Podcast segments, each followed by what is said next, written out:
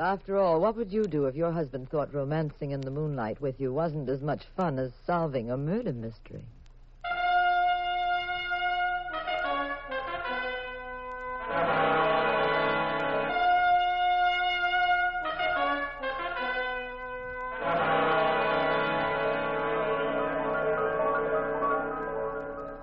The National Broadcasting Company presents The Adventures of the Abbotts, starring Claudia Morgan and Les Damon as Jean and Pat Abbott, those popular characters of detective fiction created by Frances Crane. NBC invites you to join Pat and Jean each week at this time for another recorded adventure in romance and crime. Now here is Jean Abbott to set the stage for tonight's puzzle in murder.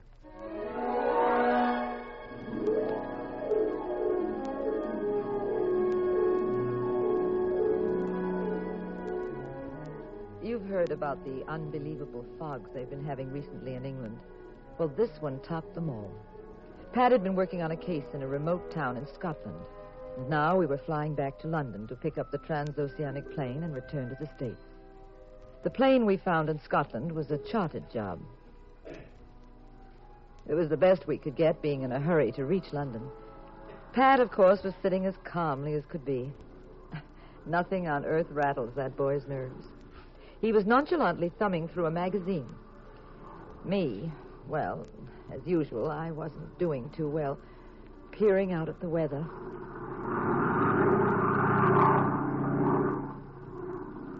Pat? Hmm? You want to play Scrabble? Nope. Oh, be sociable, Pat. You should say I'd be delighted to play Scrabble, especially with you, Mrs. Abbott, the world's champion player. Mm-hmm. I found a set, Pat. Now I'll get a pencil and paper and we'll play. Let's see, I have a pencil. Oh. Maybe he has some paper. Who? That man right in front of us. That very distinguished-looking man. Well, if you're looking for an excuse to talk to him, dear, go right ahead. I'm not the jealous type, you know. Not much.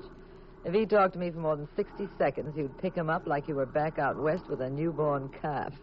Toss him out of the plane. I would not. Now, go on. Ask him for the paper. Okay. I beg your pardon. Yes? We wanted to play a game, and we haven't any paper. Have you? Oh, surely.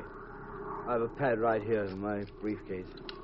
Well, it's awfully kind of you. Oh, not at all. There you are. Go on, take the whole pad. Well, thank you. Sounds a bit rude, but it isn't a game three could play, is it? Why, surely, Mr. Dr. Rhodes. Oh, I'm glad to know you, Doctor. I'm Jean Abbott, and this is my husband, Pat. You aren't Dr. John Rhodes, a psychiatrist, are you? Yes, I am. Well, I'm delighted to meet you, sir. I read your book, Psychoneurosis in Wartime. Jean, Dr. Rhodes is one of England's foremost analysts. Oh? You sound as though you were quoting the dust jacket on my book. I wish you wouldn't. It's most embarrassing. Are you a physician, Abbott? No, I'm a private detective from San Francisco. Your book, as you might well imagine, was very closely connected with my field. You mean some private detectives read? I was under the impression they all solved their cases by being periodically knocked unconscious. Well, that happens, too. But criminal psychology is also helpful at times. Your theory about us is very much like our theory about you. And what is that? That all psychiatrists begin a case by fluoroscoping the patient's wallets. I'm afraid our business is considerably more serious than that. Especially, Doctor, in the area where psychosis becomes crime? Yes, Mrs. Abbott. You know, our most widespread problem medically today is not heart disease or cancer, devastating as they are. By statistics, it's mental illness. Hundreds of thousands of persons lie in hospital beds today because they are emotionally ill. Still more are at home or wandering the streets. Wandering the streets, contemplating murder, eh, Doctor? Occasionally. Does becoming absorbed in the criminal mind sometimes make you, well... Wonder about myself? Of course. I simply like to think my more evil impulses are reasonably controlled, though. So controlled you could never commit homicide? No. I'm susceptible, too. But we are admitting an entire area in this discussion. The area of fanaticism. The lunatic who believes he must have power in the form of admirers, followers, who believes he has a special mission on earth. even though it means bloodshed. Which gets me to my present trip. Might we ask what that is, Dr. Rhodes? The British government is sending me to Kensington Downs, to a hospital there. There's some very perplexing cases in that hospital. Cases of fanaticism. Pat, I'm going to... Excuse me, Pat. Pat, yes? Something's wrong. The pilot isn't cutting that motor. It's missing. Yes, I know. I hear it. It's all right. It'll pick up again. Pat. Pat, the lights. Steady, Mrs. Abbott. If anything were really wrong, the pilot would warn us. Pat. Just stay in your seat, Jean. Don't fidget and don't become hysterical. We can always make a belly landing. We aren't over water. We're somewhere near London. He'll find a place to set us down. This whole section is pockmarked with airports. Fasten your safety belts. Fasten your safety belts. Pat, we're going to crash. Now, easy, darling. Oh, Pat. Get that belt tight. Yes. There you are. Pat, we'll be killed. We'll be killed. Now, don't lose your head, Jean. Oh, we're going to die. Pat, we're going to be killed. No, we're not. Now, darling, steady. Steady now. Oh. Steady. Oh.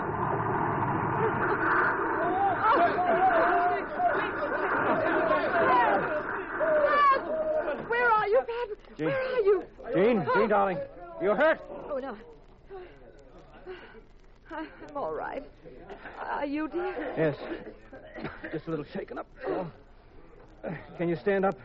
I think so. Wait till I unfasten the belt. Here, let me help you. I'm okay. I'm pretty dizzy, though. Oh, golly, the plane's all in one piece. Yes, well, let's get out of here fast. It might catch fire. That emergency exit's open. See it up ahead? What is it? Where are you? I can't see you. Over here. Dr. Rhodes. Is he hurt? He's out, cold. Oh, Pat, there's the pilot outside. He'll help. In here. There's someone hurt in here. All right. Take it easy. I have a flashlight. Oh, please, my eyes. Shine it this way. That's it. That chap got it bad, didn't he? Oh, his head. Well, I sent someone for an ambulance. They'll fix him up. I don't think so. Why not? He's dead. He is? Oh, no. Too bad that confounded motor had to blow like that. Well, you two come on out. We'll take care of him. Watch your step, Jean. That's it.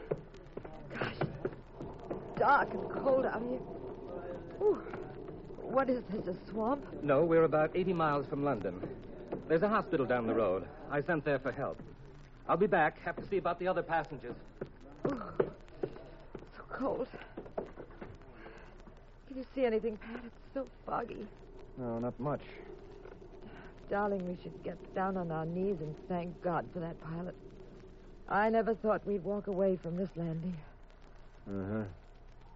What are you doing? Get away from that motor. It's broken. It's liable to explode or something. Uh-huh. Pat, will you listen to me? Oh, yeah, huh? Fine thing. A man nearly gets killed in an airplane crash, and what's he do? Calmly strolls around examining motors. All the coat. Jean, that motor is in awfully good shape. It just doesn't make any sense to go. Good shape? Yes. Looks like nothing's wrong with it at all. Oh, but yes, darling... I know. We had a crash landing. It's a puzzle, huh? Yes, and when you've got the answer to that, you might try telling me how Dr. Rhodes got killed. Well, he was killed in the crash. He was tied into his seat with a safety belt. He didn't bounce around any more than we did. We're well. But the doctor's head is bashed in. Skull is cracked wide open. You wanted to play games, Jean. All right. Get a pencil and paper and figure that out.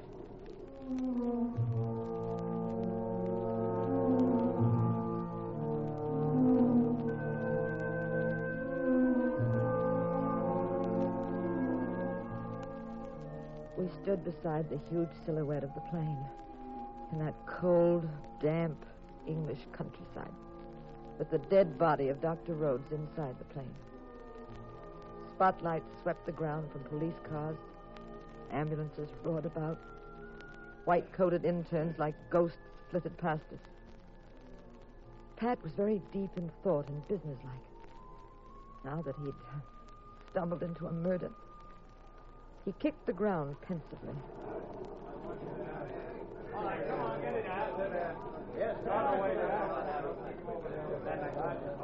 Now, Gene, listen.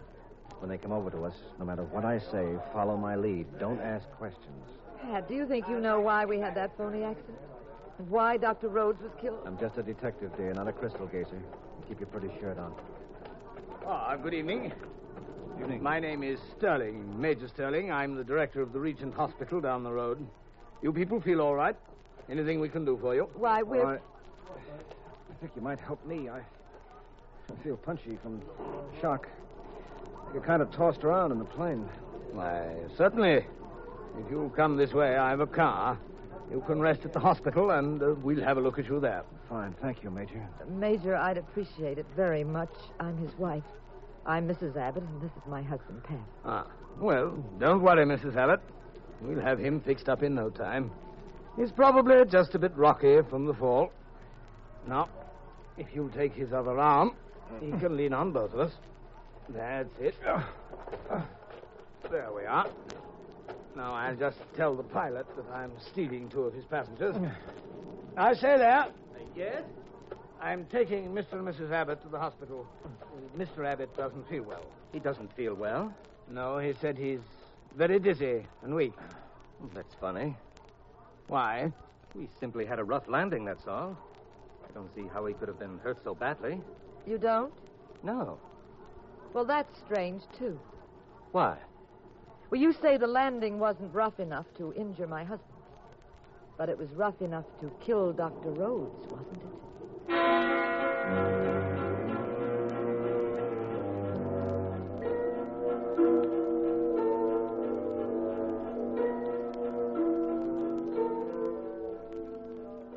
As soon as I saw the hospital, I realized it was some sort of military establishment.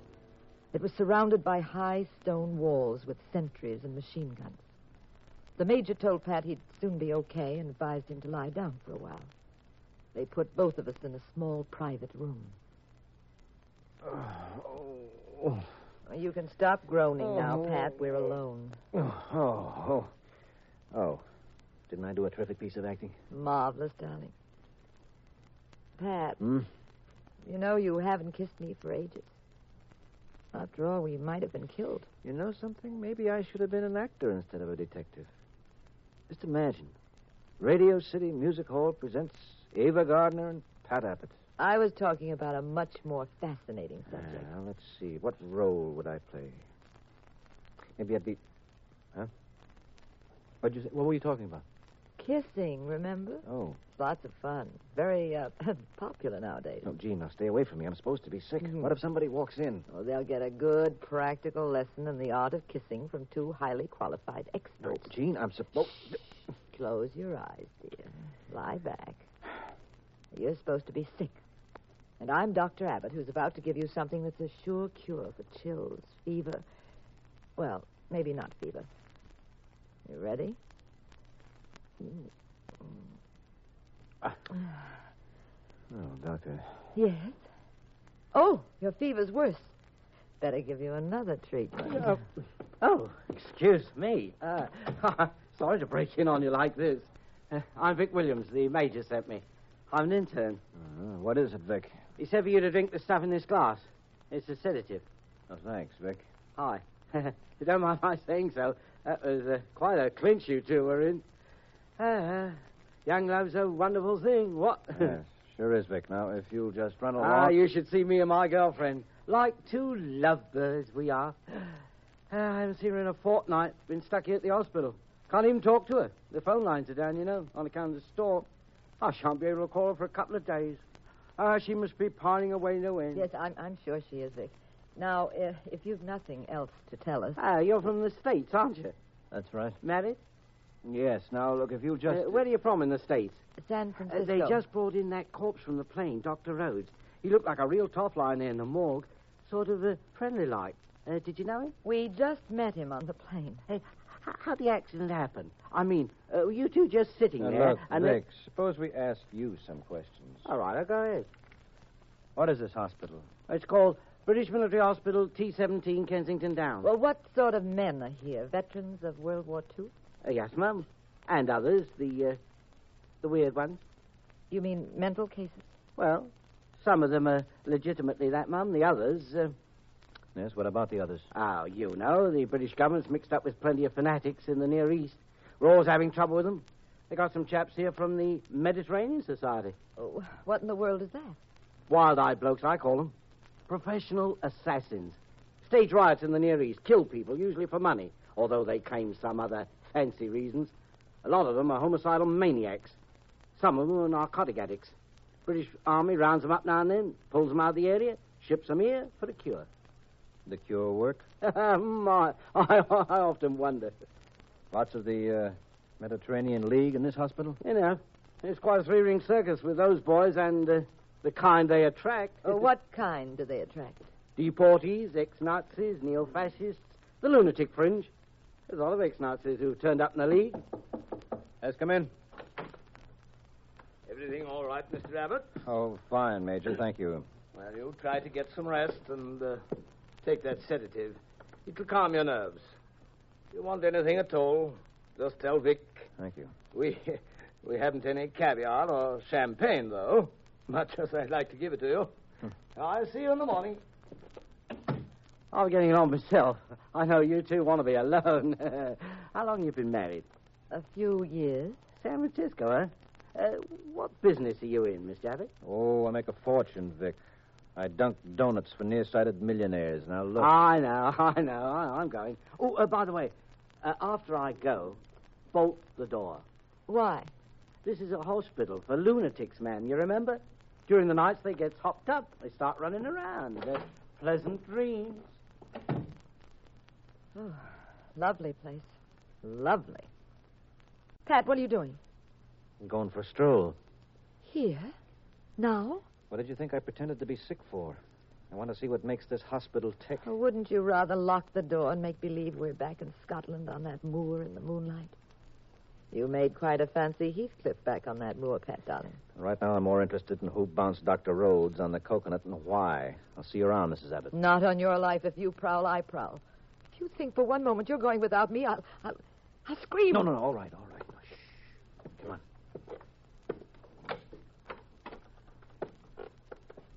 No lights out here. Follow me. Tiptoe. Pat, look. Hmm? A light's shining under that door. Yes, I see it. Oh, come on. Easy. Yeah. Easy.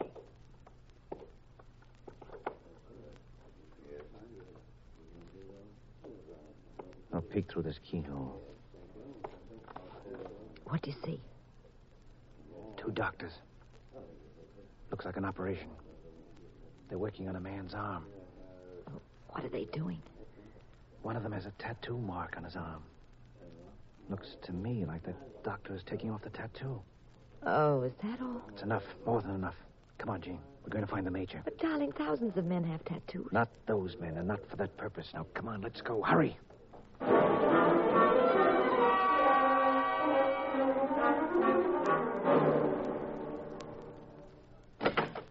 Sorry to break in on you, Major. Oh, what's wrong, Mr. Abbott? Do you know what's happening to some of your prisoner patients? What? I just saw them in the operating room. The doctors are removing tattoos from the men's arms. But tattoos are usually... Jean, in a situation like this, those tattoos may be very important. Every man who served in Hitler's Waffen-SS bore a tattoo, a Nazi insignia and his blood group. Ex-Nazis by the hundreds have them. And as for that Mediterranean League, they probably have a tattoo also. Most fanatic secret societies do. You're right, Pat. I remember the Pachucos, the dangerous secret society in America. Same deal. Yes, and once out of this camp, any of those men has a much better cover story. It would be much easier to deny any affiliation they once had. A rotten trick of theirs. Well, I'm grateful to you, Mr. Abbott. I'll telephone our headquarters in London, and I'll double the guard. Oh, you'd best get back to your room. Mrs. Abbott will be safer there. These men may riot if they find out we're onto their game. It's okay, Major. Hello. I want military headquarters in London.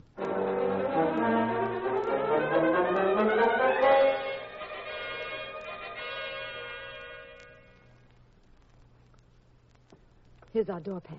Yes, and you're going to stay in this room, Jean. Because... Look out, Pat, behind you. The pilot, he has a knife. Yes, I see him. You. wrist. You break my wrist. Now drop the knife. Let go of that knife. All right. My wrist. I'll let go of your wrist after we finish playing a little quiz game. Of all the double-crossing. You faked that crash, didn't you? Didn't you? Yes. You turned out the lights, left the controls, ran back, and in the excitement, you hit Rhodes over the head. Simple, wasn't it? Especially when the plane's supposed to be out of control, anyway. Then you went up front, did a few wing-overs and a sloppy landing. They'd say the doctor died in the accident. Very neat way to commit murder. Now, why did you do it? Why did you do it? You break my arm. I got paid 2,000 pounds. All right. You're going to stay here a while. Come on, Jean, let's get out. I lock him in. Here's the key, Pat. Get a doctor. My arm. Yeah, that does it. He'll stay there now. Come on, let's find the major. Well, Mr. Abbott. Oh, it's Vic. I heard cries. I thought you were sick. What are you running about for? Come with me, Vic. I'm going to the major. We're all in for a little entertainment. Your Nazi guests are acting up. Huh? Well, what do you know? Major? More trouble, Mr. Abbott? Yes. The pilot of our plane was waiting for me in my room with a knife. I had to knock him out. He's confessed he murdered Dr. Rhodes. It was a fake accident. What? He walked? I'll give you the details later, but I haven't picked up by your men. Oh, yes, I certainly will. No, I just telephoned headquarters. There's an investigating squad on the way here now. Well, it's about time. You know, Major, you're quite a remarkable man. Taking all this in stride, telephoning London. Well, it's all part of my job, Mr. Abbott. No, I think you deserve special mention for an extraordinary job. Telephoning London, and the telephone doesn't work. What was that? Pat. Yes, it's amazing. You say you call London for help. But Vic here told me a few minutes ago that the lines were down on account of the storm. He wouldn't be able to telephone his girlfriend for the next 2 days. How did you manage it, Major? Is magic also one of your accomplishments? You've been asking unpleasant questions all evening, Mr. Abbott. I think I've had about enough. Careful, Pat. He has a gun behind the desk. I can see it from here. Vic. Yes, Major? We'll have to get rid of Abbott. Quickly, too. I wouldn't try any childish tricks, Mr. Abbott, or I shall be forced to kill your wife. Yeah, surprised me. This chap was trying to gum up the works. You suspect Abbott at all, Major? Yes, I did, Vic, since he first presented himself at the hospital. It was obvious there wasn't anything wrong with him. I allowed him to come in, though, basing my tactics on the old saying, give a man enough rope. You paid that pilot to kill Dr. Rhodes, didn't you, Major? You had to get Rhodes out of the way. Go on. Very interesting. The British authorities suspected everything wasn't exactly as it seemed in this hospital. They probably figured some of the so-called incurable prisoners were cured a long time ago, that some were feigning insanity, that all sorts of shenanigans were going on here, so they selected a top-flight psychiatrist, Rhodes, to check the patients. Not a full-dress investigation, just a seemingly innocent visit. Yes, they underestimated me on that, too, Mr. Abbott. Yes, you needed a bit more time before staging what was probably going to be a wholesale escape. So you hired the pilot to keep Rhodes from coming here. And you fit the pieces together very well. Thank you. You even told the pilot to crash right near Kensington Downs so you could sign the death certificate and get the body out of the way fast. Who paid you, Major? No one. I helped them because I believe in the cause. My father was British. But my mother, Mr. Abbott, was an Asiatic. I was raised in the Near East, and raised in a tradition that loathes the British Empire and the Western world in its entirety. My father left my mother. I grew up as a poverty-stricken gamin in the filth of the worst of Cairo. This Mediterranean League you wish to destroy is my fondest hope. Even though it's really a hopeless cause, Major. Is it, Mrs. Abbott? Or does it burn within us with a high, dead white flame? Mr. Abbott, you will drink the contents of this glass. It's an overdose of a sedative I offered you before. It will be fatal almost instantly. A most regrettable accident. Happens occasionally in a hospital. Oh, Pat. Take the glass, Mr. Abbott. In your hands. That's it. Now drink it. I said drink it. Oh, my... No, I'll take that gun. Oh. You know, for an apparently intelligent man, Major, it's quite a foolish error to hand someone a full glass of medicine and stand close to him so he could easily throw it in your eyes. A childish trick, as you warned me about before. Vic, try reaching London now. Everett, you work for MI5, don't you, British Intelligence? Yes. You are a smart bloke. I've been investigating this hospital for some time now. Well, Vic, the least you could have done was... I'm sorry, Mrs. Abbott. Obviously, I couldn't tell you anything. I had to let your bows sweat a bit. I had no other choice. I'll call London and report this. I'll see you later, Mrs. Abbott. Get moving, Major. Bye, Vic. I hope you'll get to talk to your girlfriend soon, Vic. Oh, I will. Love conquers all, you know. Get going, Major.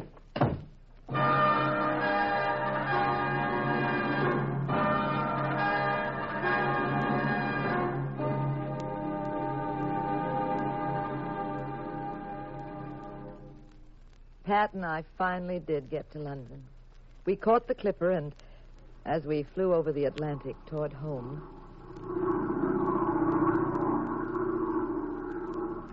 Pat? Hmm? If Vic told you he was an investigator, why didn't you tell me? He never told me. Well, then how did you know? Because in the first place, he asked an awful lot of questions when we met him. Too many, in fact. Made me wonder whose side he was on.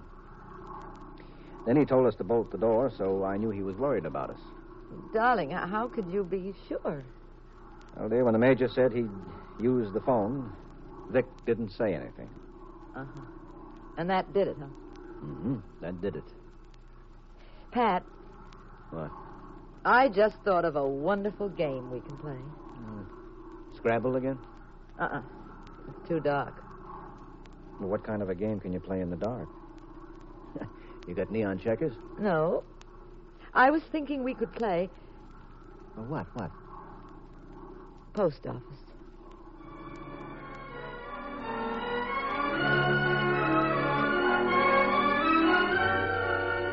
Footnote to the story of the dead white flame. Modern airplanes are perfectly designed for safety, speed, luxury travel, and indoor sports.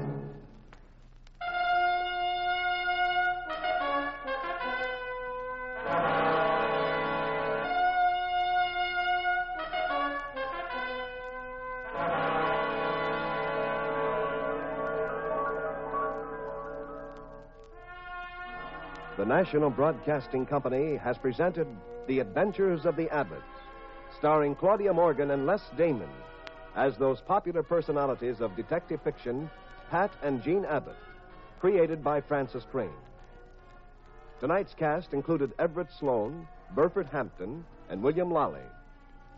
The Adventures of the Abbotts was written by Howard Merrill, original music composed and conducted by Dewey Bergman, produced by Ted Lloyd and Bernard L. Schubert. Directed and recorded by Harry Frazee. Next week, same time, same station, another exciting adventure in crime with Pat and Jean in The Adventures of the Abbotts.